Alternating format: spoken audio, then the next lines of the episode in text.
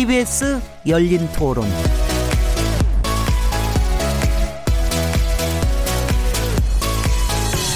안녕하세요. 묻는다, 듣는다, 통한다. KBS 열린 토론 진행자 시민 김진혜입니다.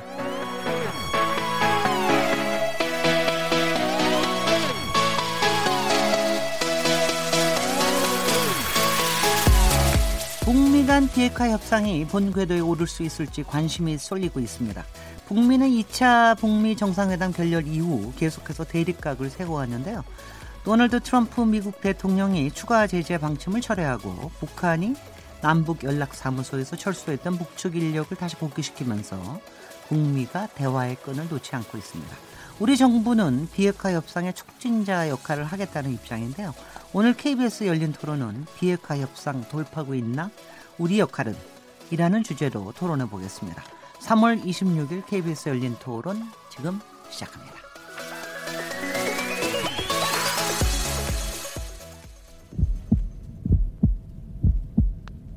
살아 있습니다. 토론이 살아 있습니다. 살아있는 토론, KBS 열린 토론. 토론은 라디오가 진짜입니다. 진짜 토론, KBS 열린 토론.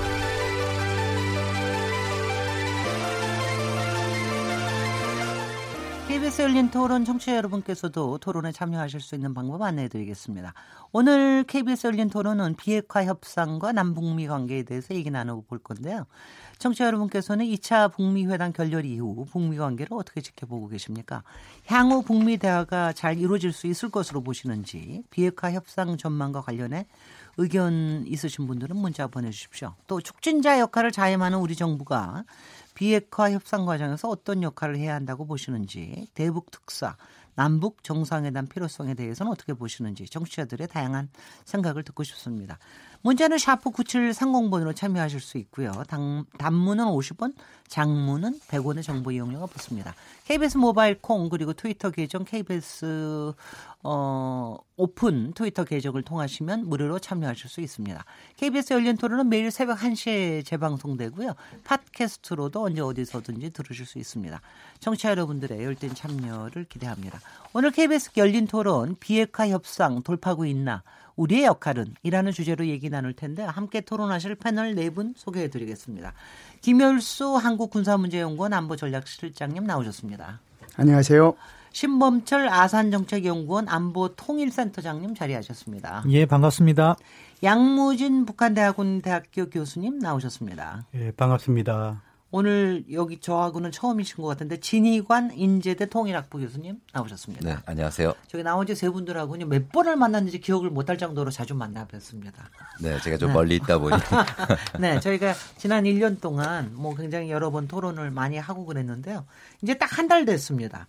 2차 북미 정상회담 저희가 어 27일 날 굉장히 열띠게 시작해서 28일 날 어, 그야말로 놀라운 결렬이 이루어져서 어, 그 이후에 한 달 동안 사실 후폭풍이 여기저기 그 굉장히 많이 있어가지고 여러 가지 이제 걱정들도 많이 하시고 그랬는데 지난 또 며칠 동안 여러 가지 또 새로운 그 추이가 또 나오고 있습니다. 그래서 어 지금 아마 오늘 어 저는 우리 기획하시는 분이 우리 PD 제작진들이 굉장히 놀라운 게 어떻게 오늘 이거를 주제를 이렇게 토론 주제를 잡, 잡았을까? 보통 이제 저희가 일주일 전에 잡거든요. 일주일 전에 잡는데 어, 이번 주에 딱 뭐가 나올 건줄 알았나 싶을 정도로 또 마침 오늘 저기 통일부 어, 장관 장관 또 청문회도 있는 날이고 말이죠. 네. 그래서 그것도 나중에 조금 여쭤보겠습니다. 그래서 지금 현재의 지금 북미 관계 현주소를 어떻게 진단하고 계시는지 신현 신범철 센터장님부터 시작하시죠. 예, 뭐 다들 아시는 것처럼 하노이 정상회담이 어떠한 결과를 내지 못한 채 이제 끝난 다음에 당분간 저기가 있었어요. 뭐 미국이나 북한이나 진실 게임을 했었던 거죠. 정상회담에서 누가 무슨 말을 했다, 무슨 말을 했다 하면서 약간 관계가 경색되고 그 과정에서 북한은 새로운 길을 갈 수 있다는 식으로 무언가 좀 암시를 했죠. 최선희 외무상 부상이 했고 미국은 제재를 강화하면서 어 북미 간의 강대강 대치가 이루어지지 않나 하는 우려를 했었는데 다행히도 미국은 추가 제재를 하지 않겠다고 트럼프 대통령이 발표를 했고 북한도 개성 아, 개성에 있는 연락사무소에서 인원을 철수했다가 다시 부분적으로 복귀를 함으로 해서 네. 극단적인 길은 가지 않겠다 하는 의지를 피력하고 있는 상황입니다. 뭐 그럼에도 불구하고 당분간 대화가 바로 재개되기는 쉽지 않을 것 같아요. 왜냐하면 네. 하노이에서 나타난 이견이 워낙 크기 때문에 약간 조율하는 시간이 필요할 것 같은데요. 음흠. 그때까지의 약간 어떻게 보면 조정기 그렇게 평가합니다. 네네. 저 양무진 교수님. 어, 저도 그렇습니다. 지금 현재 그 이 북미 간에 어, 국면으로 따지자면 좀 교착 국면이다. 저는 그렇게 음. 생각합니다. 왜냐하면 아직까지 양측 간에 공식적인 대화 재개의 모습이 없습니다. 어, 그리고 지금 이제 방금 우리 신범철 박사님께서 말씀했지만도 어, 특히나 그 하노이 정상회담에서 합의문 불발에 대해서 양측이 서로 책임 전가를 하고 있죠.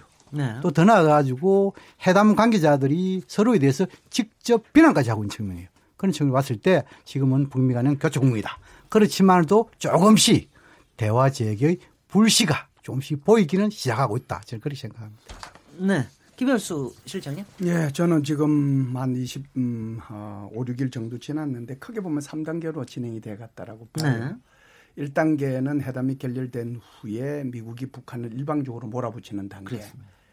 2단계는 최선희 부상이 3월 15일 날 기자회견을 통해서 아, 이 비핵화회담 안할 수도 있다라고 으흠. 얘기를 하고 그리고 어, 개성공단 남북공동연락사무소에서 북한 인원을 철수한 단계. 이게 이제 북한이 반응한 단계죠. 이게 2단계고. 3단계는 아, 트럼프 대통령이 추가 제재를 안 하겠다라고 으흠. 얘기를 하면서 상당히 1단계와 2단계를 지나오면서 긴장이 고조되고 있다가 으흠. 트럼프 대통령의 퓨즈를 빼버리는 바람에 이것이 대화를 모셔가는 단계로 지금 접어들고 있는 게 아닌가. 그래서 트럼프 대통령은 트럼프 대통령대로 추가적인 제재를 안 하겠다라고 얘기를 했고 개성공단에서 철수한 북한의 인력들은 다시 돌아왔고 으흠. 그러면은 이제 이게 3단계로 접어드는데 이 단계가 조금 지속이 되면 대화 네. 단계로 넘어갈 수도 있겠다라고 네. 봅니다. 네. 도대체 몇 단계까지 있는 겁니까? 계속 봐야지. 그 우리 네. 김일수 네, 교수님, 김일수 교수님의 4단계론 이렇게 압축해 보니까 지난 29년 북핵 그 문제 이걸 갖다가 한눈에 볼 수 있는 그런 그렇죠. 단계론인 것 같아요. 그렇죠. 네. 아, 네. 진정환 교수. 예. 저는 그 하노이 회담 이후에요. 어, 북미 간의 소통이 상당히 없었구나라는 걸 좀 알 수 있지 않았나 이런 생각이 드는 게 에, 지난 15일 최선희 부상의 기자회견 어, 그리고도 반응이 없었던 것 같아요. 음흠. 22일 날 개성 공동연락사무소에서 철수시켜 버렸잖아요. 네. 그리고 나서 이제 미국에서 반응이 나왔는데 아마 그 중요한 이유는 역시 어, 트럼프 대통령이 그 특검이 있었기 때문에 특검에서 탈출했기 특검이 때문에 결, 결정되기 이전에는 액션을 취하지 못했던 게 아닌가. 그, 그 특검 보고서 이후에 미국의 액션을 취하면서 상황이 좀 반전되는 변화하는 그런 계기를 맞이하고 있지 않나 이런 생각이 듭니다. 네. 지금 저기 하여튼 지금 3단계의 사흘째입니다. 네. 겨우. 그렇죠. 네. 그런데 사실 그 저 연락사무소에서 저기 철수를 한 거는 사실은 뭐 트럼프 미국에 대한 일종의 압박이라기보다는 한국에 주는 더 사인이었다. 한국이 좀 더 나서라. 니네를 안 나서면 뭐 하냐. 뭐 이런 사인이었다는 얘기들이 더 있는데 어떻게 보십니까? 예, 제가 네네. 볼 때는 아, 북한이 아, 개성공단에 있는 그 공동 연락 사무소에서 철수한 것은 네. 아, 양쪽에 다 음. 아, 압박을 가하는 측면이 있다라고 봐야죠. 네. 우선 지금 말씀하신 것처럼 한국에 대한 압박이 있는 거죠. 네. 일방적으로 계속해서 미국의 편에 서지 말고 네. 사실상 어, 북한을 위해서도 좀 일을 해라라고 하는 거고 또이 어, 지금 어, 미국이 계속해서 압박을 가하고 있는데 이 문제하고 무관하게 민족 공조 입장에서 너희들 해야 할일 해라라고 하는 그렇게 해서 이제 한국에 대한 압박이 하나 있는 거고요. 음흠. 또 하나의 압박은 미국에 대한 압박인 거죠. 네. 그래서 15일 날 최선희 외, 어, 외무성 부상이 얘기한 것은 정말 말로 얘기한 거고 그다음에 이제 22일 날 철수한 것은 행동으로 한 거잖아요. 네. 요 다음에 정상적으로 이제 나올 단계는 최선희 부상이 15일 날 얘기한 것처럼 김정은 위원장의 차후 행동 계획에 대한 발표. 네. 이게 지금 남아 있는 상태에서 네, 네, 지금 휴즈가 빠진 상태죠. 네. 휴즈가 휴즈가 빠졌다. 딴데 어디다 꽂을지 모르겠네. 아니 근데 그동안 이제 이런 얘기들이 좀 아, 뭐냐면 좀 굉장히 조심 한국으로서는 사실 제일 조, 조심스러운 입장이 있으니까 지난 한 달 동안 사실 물 밑에서는 많이 움직이셨겠죠. 정부에서도 뭐 가만히 있었겠습니까? 그런데 그런데 솔직히는 잘 보이지는 않았습니다. 잘 보이지는 않아서 이렇게 좀 이렇게 이렇게 좀 이렇게 이런 때 좀 조용하게 있는 게 있을 수밖에 없는 그런 사정이었나요? 어떻게 됐, 어땠습니까? 아시는 게 있습니까, 양무진 교수님? 뭐 아는 것은 잘 없지만 아, 일단 잘뭐 없다. 상상 추론하는 거겠죠. 네네. 어 그런데 이제 이 방금 이제 우리 김일수 교수님께서 잘 말씀을 했는데 어이 미 재무부의 어 새로운 대북 제재 거기에 대해서 이 북한의 연락사무소 철수 또 그리고 지금 이제 트럼프 대통령의 어 예정된 추가 제재에 대한 철회 네. 또 그리고 이제 3일 만에 어, 이 연락사무소 복귀. 이것은 뭐냐면 상당히 연관성을 가진 대목이겠죠. 네. 어, 그런 지금 봤을 때 방금 우리 김일수 교수님께서는 어, 연락사무소 철수에 대해서는 어, 남측이나 우측에 대해서는 일종의 중재자적 역할을 더 이상 기대하지 않는다. 막 그런 메시지 하나 있고 두 번째로 다음 대화 중단은 미국과의 대화 중단이다. 뭐 이런 메시지 있겠죠. 글쎄. 뭐 그로 불구하고 이렇게 3일만 왔다는 것은 방금 먼저 우리 김진우 박사님께서 말씀하신 대로 물론 미국에서 트럼프 대통령이 예정된 추가 제재 철회라는 그 직접적인 요인이 있지만도 그 사이에 어 우리 정부의 물밑 접촉 네. 막그 상황에서 나름대로 이런 어 일하력 사무소 복귀가 좀 빨라진 것이 아니겠냐. 음흠. 저는 그리고 과거에도 원래 물밑 접촉하는 것은 잘 나타나지 않습니다. 그렇죠. 어, 우리가 지금 이제 이 물밑 접촉이란 추론하기 전에 어, 이 서훈 원장이 어, 미국에 간 거, 네. 또 그리고 지금 정의 실장이 중국에 간 거, 이러한 전후 관계 모든 다 보면은 물밑 접촉이 충분히 있을 가능성이 있다. 저는 그렇게 분석을 합니다. 근데 어떻게 보세요? 생각보다 좀 빠르게 또 다른 단계로 넘어간 거 아닙니까? 이것도 다 특검 덕분입니까? 이것도 다시요? 어떻게 보세요? 사실은 뭐 신범철. 북한도 여러 가지 고민이 있겠죠. 네. 말씀하신 것처럼 트럼프 대통령의 국내 정치적인 상황도 있었지만 저는 그 부분 외에도 뭐냐 통일부에서 업무 보고에서 대북 제재 틀 속에서 남북 관계를 발전시켜 나간다 이런 발표를 한 거에 대한 북한의 반작용도 있었다고 생각합니다. 거기에 대한 불만 그렇기 때문에 한국 정부에 대해서 무언가 보여줘야 되는 게 있죠. 그런데 그 부분과 관련해서 한국 내에서 여론이 악화, 악화되는 것도 북한이 걱정을 하는 것 같아요. 음. 뭐냐면은 사실 문재인 정부는 뭐 이 자리에서 여러 차례 토론을 했지만 북한에 대해서 가능하면 이해하려고 했던 정부고 잘해주려고 할 저- 한 정부였습니다. 그런데 문재인 정부를 그렇게 압박하는 것은 사실은 문재인 대통령의 지지자 그러니까 북한을 이해하려는 사람들조차도 이해하지 못하는 북한의 행동이었던 거죠.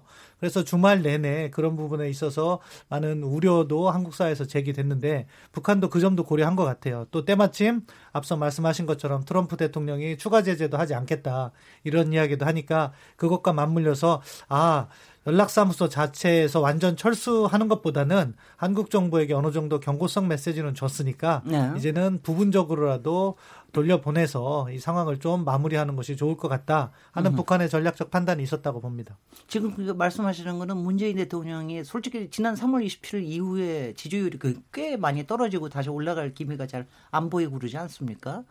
북한에서도 지지율 걱정을 하긴 하겠군요. 북한이 문재인 대통령의 지지율을 아니, 걱정하지는 그러니까. 않겠지만 한국 내 여론은 면밀하게 한국 내 여론을 많이 있다. 많이 파악을 예. 하고 있겠죠. 이런 이런 점에서는 어떻게 보세요, 진영관 교수님? 글쎄요, 아마 북한도 앞으로 그 사업 파트너로서 한국 정부를 굉장히 중요하게 볼 수밖에 없지 않느냐. 네. 아마 그 김진애 의원님 말씀대로라면 아마 통일부 장관을 위해서라도 북한이 복귀한 게 아니냐 이런 얘기도 가능할 텐데. 그래요? 예, 근데 예, 그 논리대로라면 이제 그렇게도 이제 추론할 수 있겠는데요. 그 최근에 북한의 여러 가지 반응들을 보면 아, 우리 정부가 어떻게 접촉했는지는 알 수가 없잖아요, 저희가. 네. 예, 그런데 시민사회단체가 북한과 접촉을 해왔지 않습니까? 네. 일부 대북 지원 단체들이 접촉을 해왔는데 최근 에, 하노이 회담 이후에는 북한의 반응이 없었답니다. 네. 아, 굉장히 북한이 지금 움츠러들어 있었고 아마 내부 정비 기간이었었던 것 같아요. 그래서 어떠한 반응도 볼 수 없었기 때문에 지금 시민사회 단체들도 그 북한 접촉을 자제하고 있었던 것으로 그렇게 알고 있고요. 그다음에 북한이 남북 공동 연락 사무소에서 철수한 그런 가장 중요한 원인은 역시 미국이었던 것 같습니다. 이건 한국 정부에다 압박을 주는 게 아니고요. 어, 보도가 됐습니다만 22일 날 당일날 천혜성 통일부 차관이 남북 공동연락사무소를 다녀왔거든요. 네. 그러니까 북한 측 그 대표들이 오후 2시경에 환송 배웅까지 잘하고 그 다음에 철수한 겁니다. 이건 남한 정부에 대한 불만을 노골적으로 표시하려면 그렇게 할 수는 없겠죠. 네. 어, 차관 보지도 않고 아마 철수했을 것이고 그리고 짐도 그대로 놓고 가고 가면서 또 곧 봅시다 이런 이야기까지 남기고 갔거든요. 네. 그래서 이번의 행동은 역시 미국에 대한 액션이 가장 주요한 목적이었다라고 보여지고. 그로부터 12시간 만에 트럼프가 제재를 처리하는 글쎄요. 그런 발표가 나왔거든요. 네. 그래서 분명히 아주 효과 있는 그런 행동을 한 게 아니었나 네. 그런 생각이 듭니다. 하여튼 시작은 대화의 끈은 놓지 않겠다. 다시 완전히 돌아가지는 않겠다라는 거에 대해서는 좀 안심이 되는데 이 지점에서 이걸 좀 얘기를 해보죠. 그 솔직히 북한이 그 이후에 많이 잠잠했던 이유도 사실은 미국이 어떤 스탠스에 있는지 잘 모르겠다라는 게 가장 크지 않았나 하는 생각이 듭니다. 저희들도 사실 잘 모르겠고 저희도 그동안 가져왔던 뭐 저희도 해설을 통해 쓰는 거지만 가령 뭐 볼턴의 강경파와 또 폼페이, 폼페이오 장관의 좀 유화책, 유화책 거기서 탑다운의 트럼프의 결정 뭐 이런 정도로 알고 있었는데 그다 보고 나니까는 그런 게 아니고 요새는 또 볼턴하고 저 폼페이오 대, 저 장관하고 같은 강경 톤으로 얘기를 해오고 그런가 하면 쭉 밀고 가다가 트럼프 대통령이 마지막에 제재 어, 추가 제재 철회를 하고 이게 지금 어떻게 돌아가고 있는 겁니까 도대체? 사실은 뭐 여러 가지 정보가 한꺼번에 나왔기 때문에 네. 정리를 할 필요가 있어요. 네. 아, 그런 취지에서 조금 설명을 드린다면 하노이 정상회담을 재구성해 보는 거죠. 예, 예. 그러면 트럼프 대통령이 북한과의 대화에 가장 가장 적극적인 건 사실인 것 같아요. 음. 왜냐하면 최선희 부상의 그러한 그 말이나 글을 보면은 최근에 또 공개가 됐잖아요. 어제 언론에서 예예 예, 보면은 네, 트럼프 대통령은 북한이 음. 스냅백 조항이라고 하죠. 뭐 네. 북한이 아, 합의 사항을 위반하면 제재가 복원되는 조건에서 서명을 할 생각이 있었던 것 같아요. 제재 완화를 예. 조건으로. 제재 완화를. 음, 그런데 음. 그걸 폼페오 국무장관과 아, 볼튼 국가안보부 장관이 말렸다는 거잖아요. 예. 그러니까 미국이 이제 하노이 정상회담에서는 결국 북한의 비핵화 의지와 태도를 보아가면서 협상을 정했는데 근본적으로는 영변 이외의 시설에 대한 아, 좀 불확실성이 있었던 거죠. 그렇기 음. 때문에 이런 식으로가 단계적으로 끌려가면 안 된다는 것이 볼튼과 폼페오의 입장이었던 것 같고 트럼프 대통령은 그거라도 하고 다음 단계로 넘어가자 하는 생각이 좀 있었던 것 같아요. 음. 뭐 저도 뭐 미국 출장 가서 들은 얘기를 정리해 보면은 그 과정에서 폼페오 국무장관이 트럼프 대통령을 설득한 거죠. 어, 제가 듣기에는 이렇게 합의를 하면 당신은 재선이 어려울 수도 있습니다. 그런 이야기를 했다고 이렇게 전언이 되는데 그렇기 때문에 트럼프 대통령이 사인하지 않은 거예요. 네. 이게 이제 미국 측 스토리고 북한 측 스토리에서는 뭐냐? 아, 북한 측도 실수를 한 것 같은데 비건이 어, 평양에 갔을 때는 사실 비핵화 협상에 관련해서 약간 북한도 정보를 줬어야 되는데 얘기를 들어보니까 핵 문제는 누가 최고 지도자께서 결정할 문제이기 때문에 실무 협상에서 이야기를 안 했대요. 음. 그리고 그거는 이제 어, 하노이에서 결국 김정은 위원장 입으로 처음 얘기를 한 거죠. 그 과정에서 미국의 불신은 상관이 있는데 네. 그럼에도 불구하고 북한 측에서는 이러한 단계적 협상이 가능하다는 인식이 있었던 것 같아요. 그리고 트럼프 대통령이 일부라도 그 만약에 뭐 거기서 협상장에서 조정할 수가 있잖아요. 뭐 영변 핵시설로 제재를 자신들이 원하는 그 다섯 개 제재, 네 개 제재를 다 푸는 건 아니더라도 어느 정도 조율해서 최소한 금강산이나 개성 정도는 받을 수 있겠다 하는 판단이 있었던 거죠. 그렇지만 협상장에서는 조금 과도하게 요구를 했던 건 사실이다. 근데 이제 그것을 조율하지 못하고 미국이 협상장에서 나가니까 북한도 약간 패닉 상태에 빠진 네. 거죠. 이런 상황이 이제 양측의 입장인데 이게 이제 정리해서 각국에 돌아와서 지금 입장을 정리하는데 미국은 그 과정에서 북한의 비핵화 과정에 대한 불신이 있으니까 두 장짜리를 건넸다는 거 아니에요. 그거는 네. 결국 아, 우리가 앞으로의 과정을 잘 모르겠으니까 로드맵 같은 거를 좀 한번 만들자. 그러면 우리가 단계적 협상에 응할 수 있다.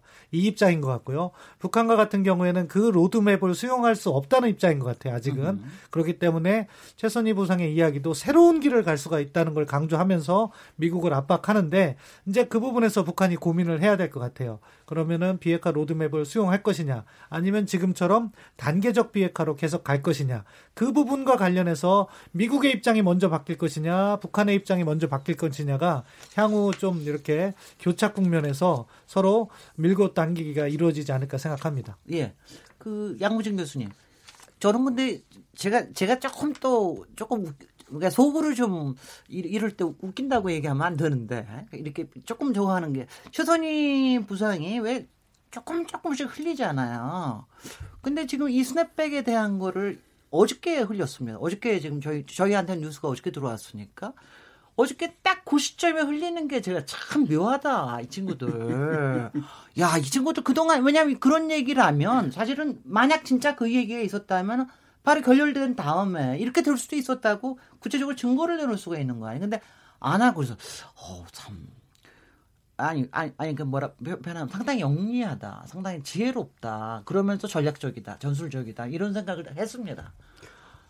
예, 그 최선희 그 이건 부상, 거짓말은 아닐 것 같죠. 예, 최선희 최선희 부상이 어 평양에서 어이한 네 개 정도의 외신 기자 또 그리고 이뭐 이제 평양 주재 외국 대사 한 19개국이던가요. 이렇게 한 것이 그것이 어제 오늘이 아니고 15일 날인가 그 15일 날 했습니다. 그렇습니다. 예. 그 당시에 이제 이 최선희 부상이 기자회견을 하면서 자신들의 입장을 일종의 그 발언문의를 해가지고 한 5분 전에 배포를 했어요. 배포를. 으흠. 배포를 하고 그 배포된 내용에 있어가지고 지금까지 북한은 전혀 보도를 안 했지요. 근데 지금 이제 그 당시에 배포된 이 내용이 어, 이 그 당시에 참여했던 어, 외교관들 또 그리고 지금 네 군데 정도의 외신들 그걸 가지고 있었죠. 네. 근데 그것이 지금 이제 뭐 AP다, AFP라든지 또는 여러 가지 이런 그 신화통신이라든지 또 C, 어, CCTV입니까? 어, 중국의 CCTV는 이 모든 것을 갖다가 다 그 녹화를 했다 그래요. 네. 그런데 지금 이제 그 AP는 팬 기자와 이 카메라 기자가 있는데 카메라 기자는 북한 사람이랍니다. 고용한 사람이죠. 네. 그 고용한 사람은 거기 못 들어오게 한 거예요. 네. 그것은 뭐냐 하면 팬 기자도 여기 별로 중요시 생각 안 해가지고 나중에 들어가면 상당히 중요해가지고 다른데 그 내용을 좀 그 얻어가지고 기사를 썼다 그래요. 네. 이것을 좀 종합해 보면은 어 북한이 어 자신들의 이런 그 이 출신들 거기에 못 들어갔다. 또 그다음에 이 내용을 전혀 이 자기 노동신문이라든지 통신에 올리지 않았다. 네. 이것은 결국 뭐냐 하니까 어찌 보면은 이러한 내용을 가지고 미국이 압박하는 공식하는 것이 아니고 네. 탐식하는 걸 증명했죠. 음. 이걸 봐야 되고 방금 이야기한 발언문은 네.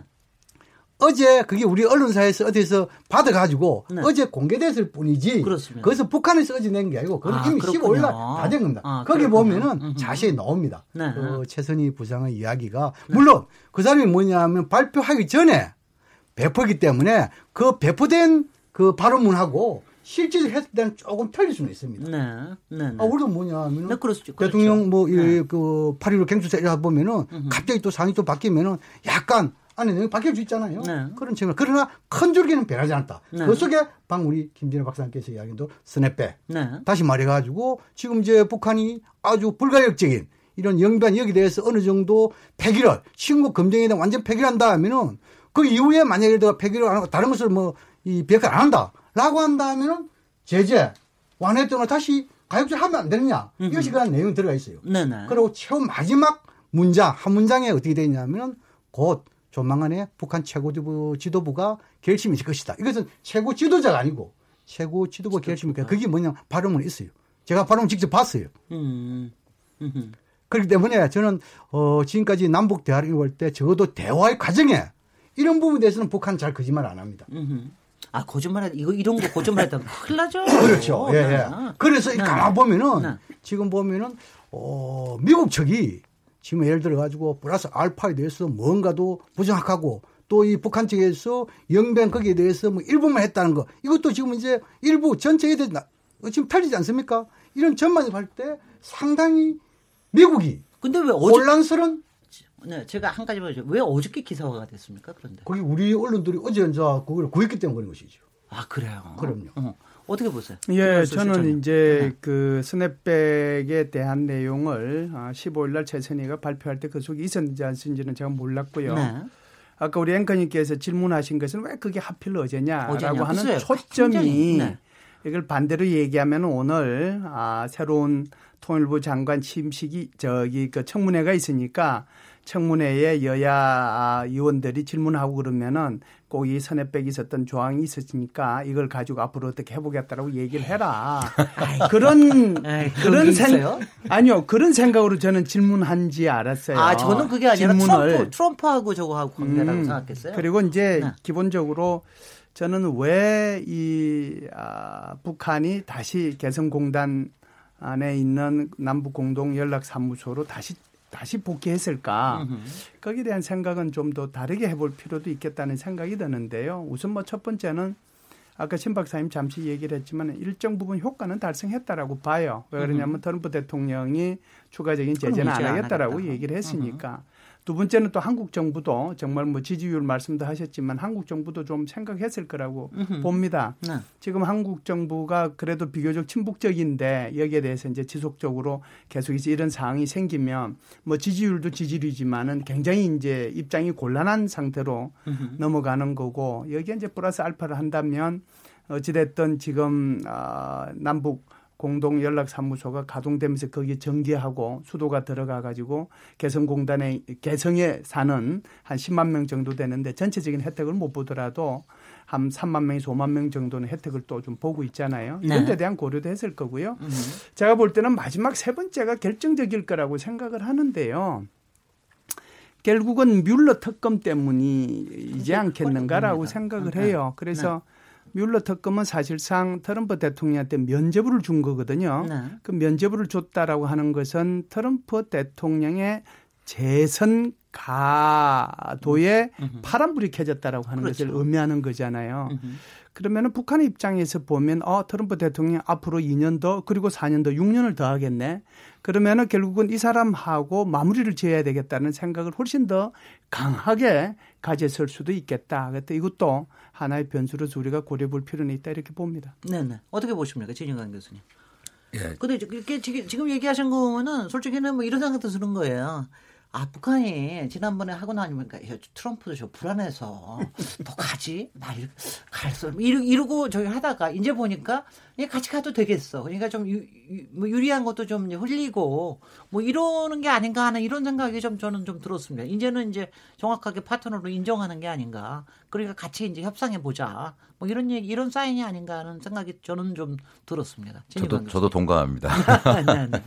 근데 최근 한 몇 주 동안 북한이 소위 예, 전략적 인내를 했던 게 아닌가 아, 그런 생각이 듭니다. 네. 이제 간헐적으로 말을 하지만 말을 굉장히 아꼈죠. 아꼈어. 굉장히 거예요. 그리고 뭐 그동안으로 보면. 다 기억하시겠지만 하노이 회담 결렬 때 예, 트럼프 대통령은 폼페이오 국무장관하고 기자회견하면서 나름 하고 싶은 이야기를 했잖아요. 예, 그러나 북한은 꾹꾹 참았다가 새벽에 에, 밤 12시 리용호 10분. 외상하고 네. 최선희 부상이 네. 에, 거기 몇 가지는 이렇게 됐습니다. 교정합니다. 이 정도만 얘기한 거거든요. 그래서 네. 그동안 쭉 에, 참아왔는데 결국 최근에 아까 모두에 제가 말씀드렸듯이 미국이 뭔가 액션을 취한 게 아니냐 이런 생각이 듭니다. 어, 어, 지금 어, 최근 그 뉴스 보도에도 나왔습니다만 그 미국의 대북 정책 특별 대표 스티브 비건이 베이징에서 포착됐지 않습니까? 그렇습니다. 그, 그 스티브, 스티브 비건이 베이징을 왜 갔겠습니까? 간 이유는 역시 뭐 중국하고도 소통이 필요하겠지만 역시 대북 정책 특별 대표인 만큼 어, 북한의 북한 평- 베이징 주재 대사관을 대사관에서에도 어떤 그 회동이 있다 어, 대사와의 회동이라든가 네. 또는 평양으로 들어갈 가능성까지도 배제할 수 없는 뭐 그런 상황이거든요. 네. 어, 스티브 비건이 움직였다는 얘기는 그만큼 북한하고 여러 가지 의사소통이 되고 있다라는 걸 보여주는 것 같아요. 그렇게 네. 본다면은 북한으로서는 이제는 그 동안에 이제 전략적 인내를 중단하고 어, 북한, 에, 미국하고 어떤 앞으로의 그 대화 프로세스를 만들어 나갈 것인가. 이제는 그걸 얘기해야 되는 시점에 온 게 아니냐. 네. 아, 이런 것들이 아마 최근에 어떤 공동연락사무소의 복귀라든가 이런 그 새로운 행동으로 다른 행동으로 나타나게 된 계기가 된 걸로 보여집니다. 네. 저희가 그 스냅백에 대해서 는 별도로 저 2부에서 좀 깊이 있게 얘기를 할- 하기로 하고요. 요, 요 저희 1부에서는 요거까지만 좀 솔직히는 이제 미국이 추가 제재에 대해서 별로 개방 그래서 그런 게 언제 있었나? 아 저는 이게 그런 게 언제 있어서 그런 거 없었는데 왜 갑자기 그걸 철회한다 그러니까 좀 웃기고 그랬는데 그 내용이 뭡니까? 추가 제재를 더 고려했던 내용이 어떤 겁니까? 김열수 실장님. 예, 추가 제재는 크게 보면은 이제 두 가지로 나눌 수 있는데요. 네. 이미 제재했던 것을 어, 이 보고하고 또 트럼프 대통령이 스스로 말하는 과정 속에서 네. 그것을 잘못 알고 네. 아 그래서 이것을 이제 추가 추가적인 제재 조치 안 한다라고 얘기했을 수가 있고 아 그래요. 하나는 네. 다른 하나는 정말 이미 했던 것 말고 다른 정말 추가적인 제재 조치 거기에 대해서 미 재무부가 보고를 했는데 네. 이건 할 필요가 없다 이렇게 했을 수가 있는데요. 우선 첫 번째부터 제가 얘기를 해드리 음흠. 한번 해보면 이렇습니다. 두 가지 얘기를 했거든요. 재무부에서 하나는 사실상 북한의 이그이 선박 하고 관련된 이 유류 환적과 관련된 그 중국의 회사 해운 회사죠. 그 두 군데에 대한 제재한다는 게 하나 있었고요. 네. 연이어 발표한 것이 바로 아이 북한에 대한 협조하는 것에 대한 어떤 그 주의보라고 할까요? 그런 주의보를 발표를 했는데 석유, 석탄 이런 거에 대해서 미국 재무부에서 95척 여기에 대해서 조심해야 된다라고 얘기를 하면서 여기는 이제 한국 선적의 루니스까지 포함이 된 거죠. 이거는 지나간 거예요. 음흠. 바로 이제 몇 시간 전이든 하루 전이든 여기에 대해서 잘못 알고 얘기했을 수도 있다라고 아, 예. 하는 것이 네. 첫 번째고 음흠. 두 번째는 정말 이건 말고 향후에 이제 제재를 하게 될 것에 대해서 트럼프 대통령이 얘기했다라고 볼 수가 있는데요. 그게 아마 추가적인 제재가 이게 엄청난 제재다라고 얘기를 했으니까 그렇다라고 하면은 그것은 지금 미국 재무부에서 할 수 있는 제재는 게 빤한 거거든요. 어떤 겁니까? 그렇다면은 대북 금융 제재 여기에 대해서 좀 이제 아주 강한 네. 금융 제재 문제가 있거나 그렇지 않으면 지금 secondary boycott을 하고 있는데 그 secondary boycott이 북한의 WMD와 관련되는 그 내 관해서 이제 다른 나라하고 이 북한의 이 WMD와 관련되는 곳하고 이렇게 서로 어, 무역을. 하거나 교육을 하면 여기에 대해서만 이제 제3국에 대해서 제재를 가하는 건데 네. 이걸 이제 전체적으로 확대할 수 있는 거죠. 네. 그런데 여기에 대해서는 미 재무부도 모른다고 그러고 미 국무부도 모른다고 그러고 국방부는 국무부한테 알아보라고 그러고 음흠, 그러니까 이제 그래요. 지금 음흠. 아무도 어디에 나타난 게 없어요. 음흠. 그래서 제가 말씀드렸다시피 이미 제재했던 것에 대한 추가 제재를 하지 말라고 했을 수도 있고 제가 좀 전에 말씀드린 것처럼 두 가지 정도의 금융 제재와 secondary boycott에 확대된 거 여기에 네. 대해서 이제 더 이상 하지 마라 네. 이렇게 얘기했을 수도 있는데 이걸 단정적으로 여기서 말씀드리기는 좀 곤란할 네, 것 네. 같습니다. 네, 혹시 아시는 information이 그, 있으면 네네 예, 양호실 그 교수님. 교수님 말씀에 이어가지고 좀 보완해 주자면은 어, 트럼프 대통령의 이런 그 추가 처리에 대해서는 이미 어, 백악관에서 이야기를 했죠. 어, 미 재무부가 방금 이야기한 뭐 이 95군데 주의, 또 그다음 한 환적과 관련 선박 이것은 이미 미 재무부가 발표를 했죠. 이것은 그 제재 대상이라고 발표했죠. 어허. 그 제재 대상 발표한 거 말고 딴 그건 이미 있다. 제재하는 것이고요. 네. 이제 예정된 추가 제재가 있었다는 것이죠. 네. 예정된 어허. 예정된 추가 제재에 대해서 트럼프 대통령이 철회했다 이라고 그럼 예정된 추가 제재가 뭐냐? 일단 세 가지 정도 지금 요약하죠. 네. 방금 먼저 우리 김열수 교수님 말씀한 대로 secondary boycott 금융과 관련된. 이런 거 있고, 그다음 제 선박 감시를 좀 더 강화하는 환적이 거. 상당히 중요한 대목 아닙니까? 네. 그다음 또 하나 더 하면 사이버 테러하고 좀 관계되는 이 세 가지 관점에서 좀 어, 요약할 수 있는 대목들이 아니냐 저는 그렇게 생각합니다. 근데 지난번에 트럼프 대통령이 하- 하노이에서 기자회견할 때 추가 제재는 없다. 참 명확하게 얘기를 했었잖아요. 그렇습니다. 그게 네네. 뭐냐면 그, 이, 그 지난 하노이 그 회담 이후에 어, 트럼프 대통령과 폼페이 장관 기장회를 할때 어, 두 가지를 이야기했죠. 음. 지금 이제 이번에는 합의서 채택을 안 했지만 그렇다 해서 한미 연합 군사 훈련 이것들을 하지 않는다. 네네. 그럼 누가 뭐냐면 추가 제재는 없다. 이렇게 이야기했잖아요. 네 네. 그런데 그것이 잉크도 마르기 전에 재무부에서 추가 제재 했단 아까도 말이에요. 조금 놀랐었어요. 그렇죠. 트럼프의 트윗을 네, 보면은.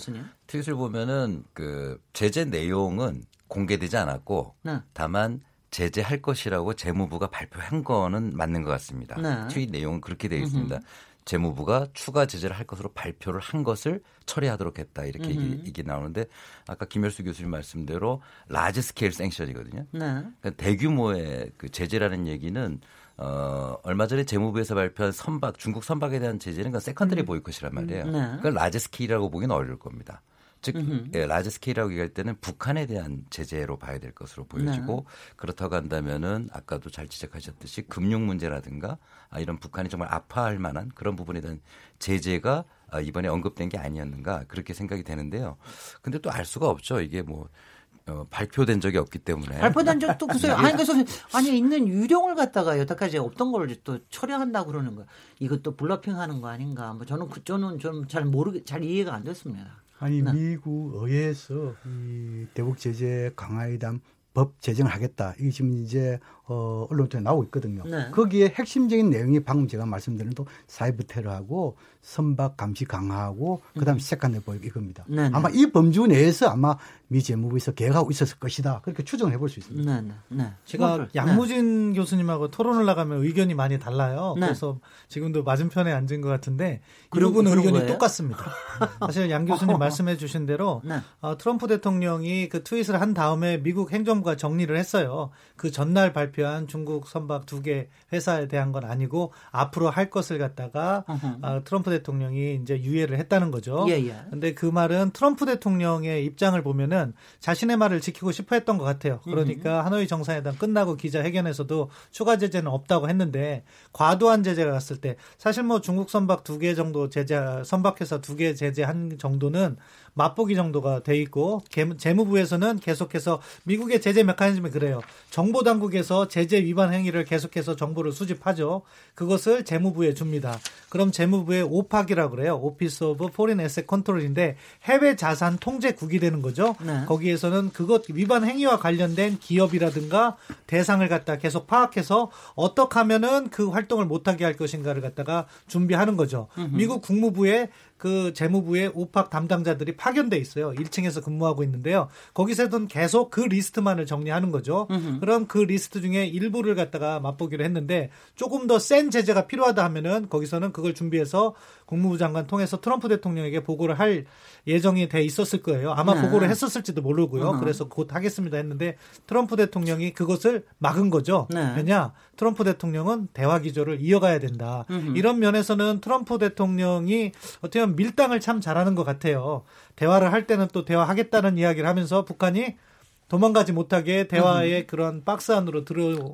하고 네네. 또 그러면서도 협상에서는 자기 주장을 또 관철하면서 어떨 때는 합의도 안 하고 나가기도 하고 그런 걸 보면 트럼프 대통령의 노련함이라고 볼 수도 있는데 아무튼 이런 과정을 통해서 다행인 것은 대화 기조가 이어가고 있다는 거죠. 지금 우리가 얘기하고 있는 톤을 아마 들으시면은 청취자분들께서 그거 느끼실 텐데 어떡하든 다 좋게 봐주려고 지금 다 그러시는 거야. 다 좋게 뭐 여기에 여러 가지 이런 생각이 있었을 거다. 그렇죠. 대화의 판 자체가 깨지면 안 되기 그리고, 때문에 아, 기본적인. 기존은 절대로 지키려고 그러고 기본적인 인간에 대한 신뢰는 계속 아뭐 인간에 대한 신뢰는 뭐 여전히 좋아한다고 김정은 위원장 좋아한다고 지금 뭐 왜 이제 하니까 네. 그 말씀을 하시고 저희 패널들이 그렇게 얘기를 하느냐 하면 네.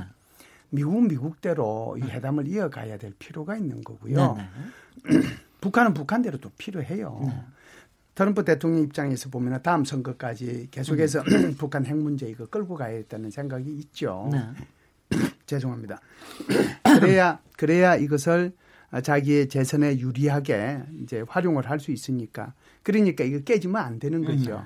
그런 차원이 있는 거고 북한은 북한대로 지금 이걸 정말 달리는 호랑이 등에 타긴 했는데 여기서 이제 내리는 순간 잡아먹히는데 여러 가지로 경제적으로 지금 어려움이 있다는 것은 계속해서 언론 보도에 나오고 있지 않습니까? 그렇습니다. 그렇다고 해서 중국이 화끈하게 지금 도와주고 있는 것도 아니고 도와줄 수도 없고. 도와줄 수도 없고. 그러면은 지금 중, 북한이 해야 될 것도 빤한 거거든요. 큰 기조 속에서 보면 대화로 가야 되는 거예요. 물론 그 과정 속에서는 앙탈도 있을 수 있는 거고 또 고집도 부릴 수 있는 거고 자기 주장도 할 수 있는 거지만 그런 차원에서 지금 저희 패널들이 양쪽이 다잘 하여튼 될 깨지지, 거라고 깨지지 않게. 예, 좀안 어, 깨지고 아, 갔으면 좋겠다는 생각을 갖고 있는 거죠. 그 예, 이상도 예. 그 이하도 아니에요. 양문정 교수님도 네. 그 같은 생각이십니까? 어, 그렇습니다. 어, 지금 이제 이제 트럼프 대통령이 이제 방금 그이 어, 하노이 정상회담 이후에 아까 두 가지 네. 에 대해서 하지 않겠다. 거기에 대해서 가- 하다 보니까 어, 그것이 약한 것이든 좀 강한 것이든 어, 미 재무부에서 그걸 추가 제재 발표해봤단 말입니다. 네. 그런 상황에서 상당히 곰곰이 생각했겠죠. 아마 그러나 자신이 직접 어, 이 예정된 추가 제재를 철회한 것은 아마 두 가지 관점에서 저는 볼 수 있다. 요 첫째는 문제 뭐냐 하면 어, 북미 관계 문제에 있어서는 트럼프 대통령이 직접 챙기고 있다. 음흠. 이것을 좀 그 북한에 보여주려는 것이죠. 네. 어, 두 번째로는 아직까지는 top-down 방식은 유용하다. 유용- 유효하다. 이런 것도 좀 네. 보여주는 그런 두 가지의 어, 나름의 목적이 있는 것이 아닌가 이렇게 볼 수 있습니다. 네, 네.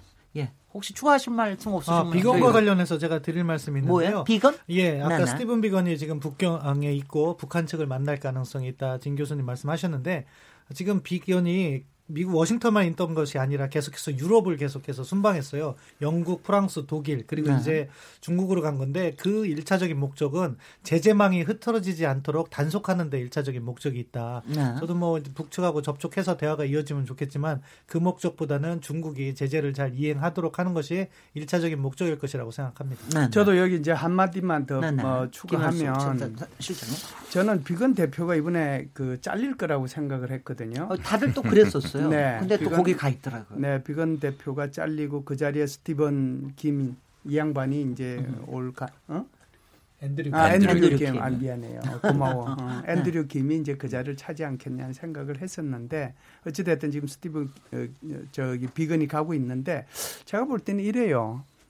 북한이 계속해서 지금 전략적으로 이번 하노이 회담 하는 거를 보면 북한은 가능한 한 실무급에서의 합의가 없게 음흠. 만들어서 음흠. 그러니까 자기네들 주장만 서로 오고 가게만 해놓고 이걸 이제 다 누구한테 떠맡기느냐 하면 김정은 위원장한테 떠맡기는 거죠. 네.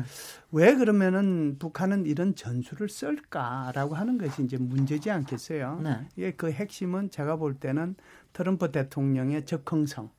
그다음에 트럼프 대통령의 적응 뭐 적응성이라고 할까요? 이제 금방 이렇게 왔다리 갔다리 하는 그런 어떤 변덕을 변덕, 걸. 변덕, 예, 네네. 변덕 어허. 이런 것들을 활용을 잘 하면 음흠. 자기가 원하는 나름대로의 어떤 성과를 얻을 수 있다는 확신을 가진 것 같아요. 그래서 이제 결국은 뭐 회담은 결렬이 됐는데 이걸 그렇지 않게 해주는 역할을 해야 될 사람이 비건이었거든요. 네. 그런데 비건이 이 하노이 회담 하기 전에 북한에 들어가서 뭐 2박 3일이든 3박 4일이든 있으면서 우리가 뭐 12개에 해당되는 서로 다른 이견들만 확인했다. 음흠. 그러고 나서는 하노이 가가지고서는 서로 만났는데 계속해서 이게 뭐 12개의 이견이 그렇게 2, 3일 만나가지고 해결될 바에야 네. 부하로 네. 이런 긴 회담 하겠어요. 음흠. 그래서 이런 것들이 결국은 북한의 전술을 보여주지 않느냐라고 보고요. 마지막으로는 폼페오 국무부 장관이 마지막 날까지도 와가지고 김영철이를 만나자고 했을 때 김영철이 안 만나줬다라고 얘기하잖아요. 네네. 결국은 이제 그렇게 자기네들이 어찌됐든 이 실무자들끼리나 또는 고위급에서의 합의를 최소한 하고 그리고 나서 이것을 이제 위로 떠넘겨서 음흠. 자기네들이 원하는 대로 했- 하려고 했는데 이번에는 그게 통하지 않았다 이렇게 네네. 보죠. 네네. 여기서 꼭 얘기하시겠으면 얘기하십시오. 양무진 교수님. 어, 근데 지금 이제 지난 그 25일 최순희 부상의 그 기자회견 발언문 15일. 15일요. 예. 음흠. 발언을 보면 또 우리 김일수 교수님하고 좀 차이가 있어요. 어, 그 당시에 보면 뭐냐면 트럼프 대통령은 이미 실무자랑 합의한 이런 부분에 상당히 신뢰를 하고 음흠. 특히 한자 이런 그 이 소위 말해서 스냅백 관련해 가지고 네. 제재라는 것은 북한이 비핵화 안 하면은 다시 제재로 돌아가면 된다. 이것을 그걸 합의면 넣자 이 이야기거든요. 네. 그럼에도 불구하고 어, 이 볼턴과 이. 폼페오가 음흠. 상당히 반대를 했다. 음흠. 이 이야기잖아요. 근데 폼페오가 반대를 하면서 김영철을 만나지 안 만나고 그 이야기는 미국 쪽 폼페오 이야기지 북한 측 아무 이야기 없단 말입니다. 네네. 네. 그래서 제가 보기엔 오히려 폼페오 장관이 어찌 보면 좀 정치적 욕심이 있는 것 같아요. 네. 우리 저 이제 좀 너무 좀 넓어지니까 우리 이제 스냅백으로 2부에서 얘기를 하면서 앞으로의 이제 어 딜에 대해서 좀 얘기를 해보도록 하겠습니다. 잠시 쉬었다가 토론 이어가도록 하겠습니다. 지금 여러분께서는 KBS 열린 토론 시민 김진애와 함께 하고 계십니다.